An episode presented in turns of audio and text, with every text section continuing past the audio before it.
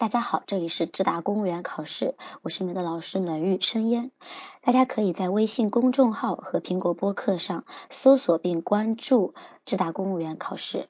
同时也可以在荔枝电台上订阅 FM 幺六七八八五八来收听更多的精彩的节目。那么今天给大家分享的第一个题目是一个人际关系题。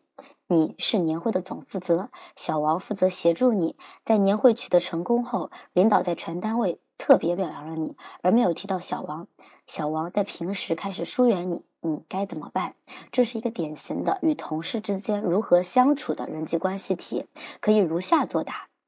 小王与我之间发生了一些小的隔阂，我应当从自己身上找原因。首先，如果是自己在年会工作当中有一些处理的不当的工作，不够谦虚，没有在领导面前提及小王的辛苦工作，让领导没有意识到年会的成功不仅仅是我个人的努力，而是凝聚了团队的心血，那么我会主动找到领导，向他说明情况，让他能够了解小王所做的努力。其次，如果是因为受到表扬，心态有所变化，对小王有失尊重，我会诚恳的对小王道歉，并且与小王在沟通和交流中，衷心的感谢他的倾力相助，使得圆年会圆满成功。同时向他解释，领导的表扬并不是指我个人，而是指整个团队，当然包括小王。同时也侧面了解小王的近况，是否有不顺心的事，如果有我能帮忙的地方，一定倾力相助。在今后的工作当中，我会多与小王沟通交流，